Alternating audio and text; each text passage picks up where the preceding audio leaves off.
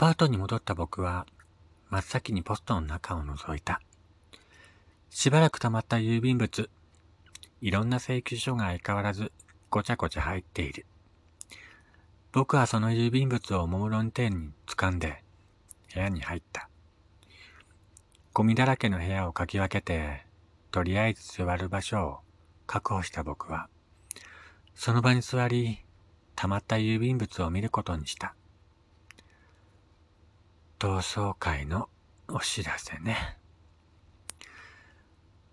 僕は真っ先に同窓会のお知らせのハガキを探した。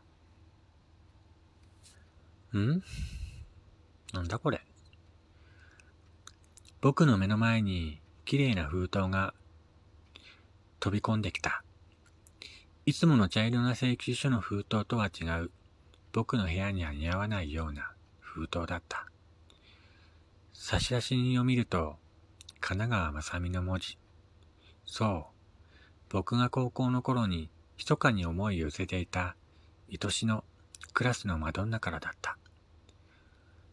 なんだろう。僕は少し胸をドキドキさせながら封筒の中の手紙を取り出した。僕は買ってきたタバコをくわえながら手紙を読み始めた。背景、荒川、優斗様、お元気でしょうか？突然の手紙に驚かれたと思います。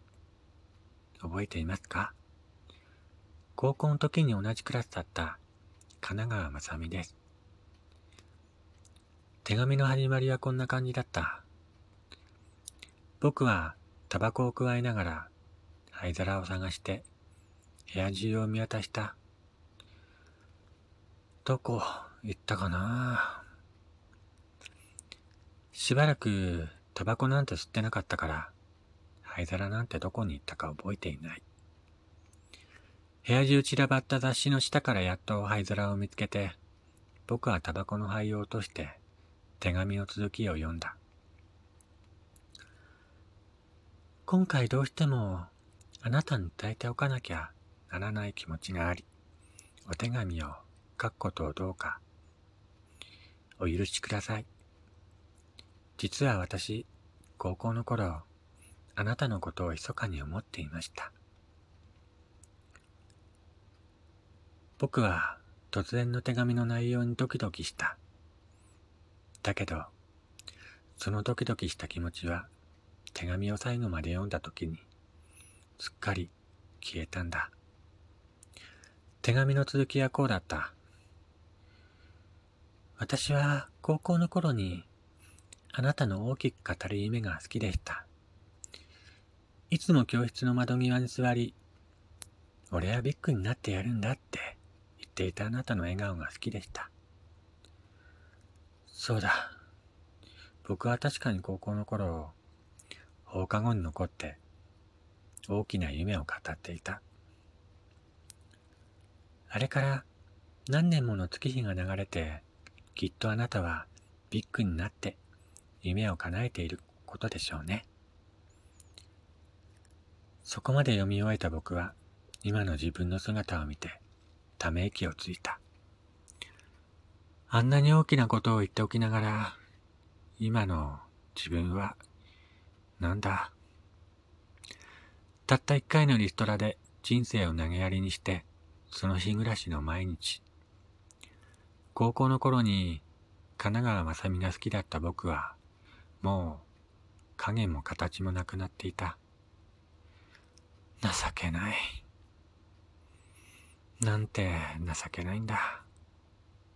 僕はたまらなく拳を強く握ってため息をついた。神奈川正美。僕は一呼吸置いて手紙の続きを読んだ。私もあなたのように強く生きてみたいと思って思い切って都会の大学に通い自分の夢を求めました。どんな辛いことがあってもあなたのあの頃の笑顔を思い出して頑張れました。本当にありがとうございます。そんな、僕なんて。僕は、神奈川正美からの手紙を読んでいくうちに、今の自分が情けなくなってきて、心が痛んだ。僕は、君が思ってるほど強くはないんだ。僕は、だけど私は、幼い頃からの病気には勝てませんでした。ん？病気？え？僕は、そのまま手紙の続きを読んだ。だけど後悔はありません。あなたの笑顔をいつも思い出して勇気をもらっていたし、頑張れたんです。生きていく力強さをあなたからもらったから。あなたに出会えて本当によかった。あなたの笑顔。そして言葉が私に生きる勇気と頑張る力をくれたんで。本当にありがとう。多分、この手紙があなたのもとへ届く頃、私は、この世界にはいないかもしれませんが、遠い空の下から、あなたの夢が叶いますように祈っています。本当にありがとう。神奈川まさみ。読み終わった頃、僕は目の前が真っ白になっていくのが分かった。どういうことなんだ？これは。僕は手紙の最後の文章の意味がよくわからないでいた。神奈川正美はどうなったんだ？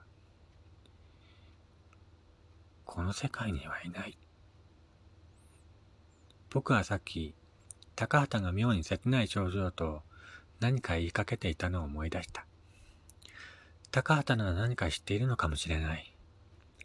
僕はそんな気持ちから買ってきたお弁当をそのまま部屋に残し、高畑の家へ向かった。高畑の家に来、神奈川正美からの手紙を見せて、何か知らないかと聞いてみた。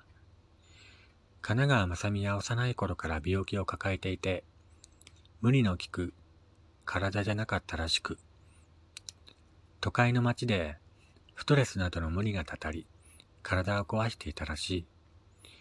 通院しながらも最後まで頑張って生きていたらしい。亡くなったのは一週間も前のこと。お前にだけは知らせないでほしいって、神奈川正美からの伝言でな。クラスの連中、みんな知ってるよ。え？お前の夢を叶える邪魔になるからって、あいつ、神奈川正美さ。本当にお前のことが好きだったんだな。僕は何も言えなかった。言葉が出なかった。お前、リストラされてから、その日暮らしなんだってな。え、どうして、そのこと。お前のおふくろさんから聞いたよ。めちゃめちゃ心配してたで。このままお前がダメになるんじゃないかって。お前、そのままでいいのか？神奈川正美が今のお前の姿見たら悲しむだろうな。そんなことを言われて僕は言葉を失った。自分は一体何をしてきたんだろうか。たまらなく涙が出た。つまらないプライドが僕の胸をチクリと刺した。背景、お元気でしょうか荒川優斗様。今の僕は、あれから少しずつ立ち直り、なんとかまともな仕事についています。そりゃ、何回も面接によったり、うまくいかなくて、泣いた日もあります。だけど、あの頃の彼女の笑顔を忘れずに生きてきたから、頑張れたし、励みになりました。